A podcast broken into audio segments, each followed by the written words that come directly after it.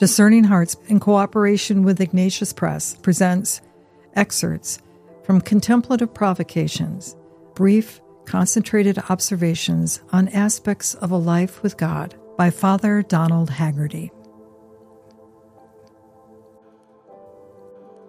God is never so hidden for long, provided our eyes are open. Indeed, no one grows in faith without finding signs of God's help and intervention in daily life. Small favors that could be dismissed as chance until we begin to notice their frequency. Fragmentary, perhaps seemingly unlinked, these quiet signs reveal a personality of great kindness in God. But even more, they may reinforce the pain of those times when his concealment seems to be again steady and enduring. Christian revelation is the mystery of divine personhood, gazing at us from a human face.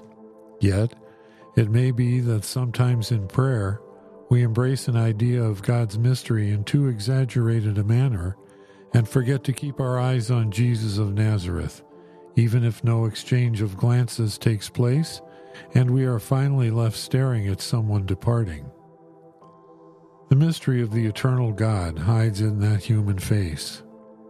Often, it must be sought where the divinity of Jesus Christ was most concealed in the hours at Calvary when his face was marred and disfigured, and he spoke for long interludes nothing but from his eyes. Perhaps the saints become holy because they never made peace with the impossibility of seeing God in this life.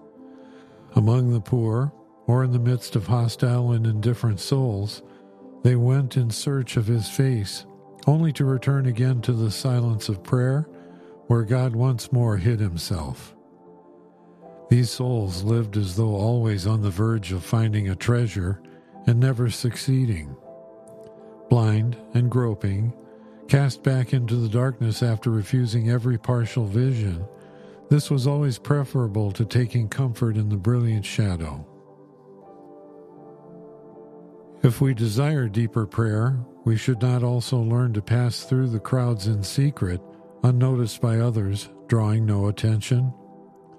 The desire to be unknown and hidden, concealed from sight, is not simply a monkish inclination.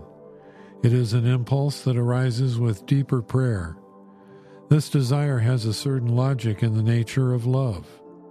We seek in love a God who has a penchant for hiding himself and we are drawn to follow him into his own hiding places.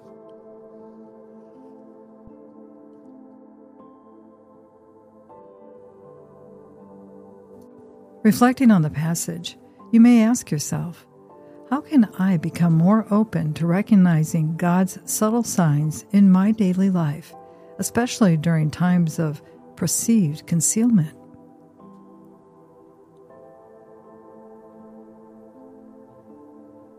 Reflecting on the practice of seeking God in humility and hiddenness, how can this Lenten season help you draw closer to the mystery of His love?